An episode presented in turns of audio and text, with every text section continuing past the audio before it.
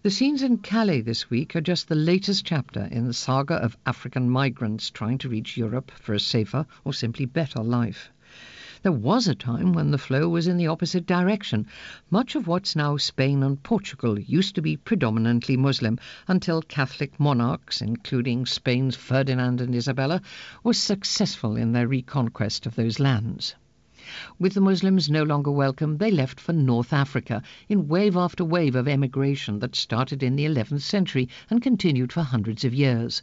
Some made their way to a particular corner of what is now northwestern Tunisia. Edward Lewis has just been to visit. The small town of Testour nestles on the south bank of the river Medjerda amongst fertile green plains and rows of poplar trees.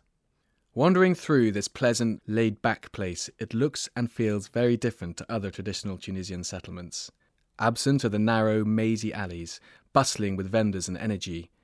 Instead, the heart of Testour is a tranquil, open square from which the main street runs off, lined with blue and white shop fronts. In the mid morning sun, as men sit in the shade of trees, sipping thick black coffee, the scene wouldn't be out of place in most of southern Europe. This is no coincidence. Testour owes much of its character, indeed its existence, to the forced migration of Muslim communities from El Andalus, that is, Iberia, under the Spanish reconquest. The Andalusian newcomers were renowned artisans and merchants and brought with them novel agricultural methods, as well as distinctive architectural and decorative techniques that are clearly Spanish in origin. Aside from the town's typically European plaza, the most impressive and visible indication of Testour's roots is the Grand Mosque. The minaret, formed of a lower square base with an octagonal upper section, is reminiscent of a Spanish bell tower, while its tiled roof and use of rubble stone in the walls are characteristic of the medieval buildings of Toledo.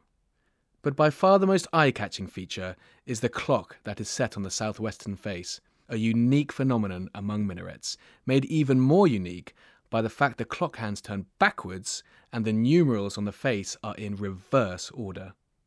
Having circled the minaret a few times and eager to find out more about this intriguing building, I head to the square where, by a good piece of fortune, I'm introduced to Rashid Susi, the president of the association safeguarding Testour, no less.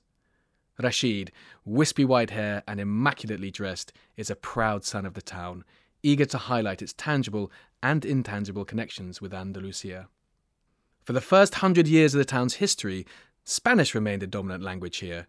It was only after a few generations of intermarriage that it disappeared and Arabic became the common language used at home, he says. You can still see people in Testour wearing traditional clothing, introduced from there. Even Spanish bullfighting was once popular here, he explains excitedly. Ushering me towards the mosque's grand entrance, Rashid starts to highlight the primary architectural features the lack of windows, the elaborate domes, the semicircular arches, the spiral staircase. A solitary man sits cross legged on the floor, fingering his prayer beads, his back leaning against one of the 48 limestone columns which form the mosque's main prayer room. We end up in the courtyard directly below the minaret, gazing up, shielding our eyes from the midday sun. The only minaret like it in the world, Rashid says proudly. In stark contrast to its bare square base, the upper, octagonal section is highly decorated, displaying mint green and blue geometrical tiled patterns, twinned window openings, and two stars of David that, according to Rashid, are an acknowledgement of the Jewish community who, like the Muslims, were also forced to flee Al Andalus and are said to have helped in the construction of the mosque. Directly underneath is the unusual clock. No one really knows why the clock is reversed, he muses. There are several theories, but nothing written down. The story most people like to tell is that the clock goes backwards, revealing the refugees' desire to turn back time and return to their homeland in El Andalus. Admiring the minaret in silence, I start to sense Rashid's desire to rejoin his friends in the square and thank him for his time. As I make my own exit, I look back at the minaret with this newfound knowledge and consider the forgotten history of Testour, the town where migrants from Europe set up in North Africa. The building is a beautiful piece of workmanship, but I can't escape the sadness of what it represents. Inevitably, thoughts of more recent events in the Mediterranean begin to surface the overloaded boats, the migrants desperate to escape war and poverty, the tragic gamble for life or death at sea. Too many of the people making the journey over the Straits today will never get the chance to build a new beginning, or to experience or express the nostalgia of wanting to return. And that was Edward Lewis.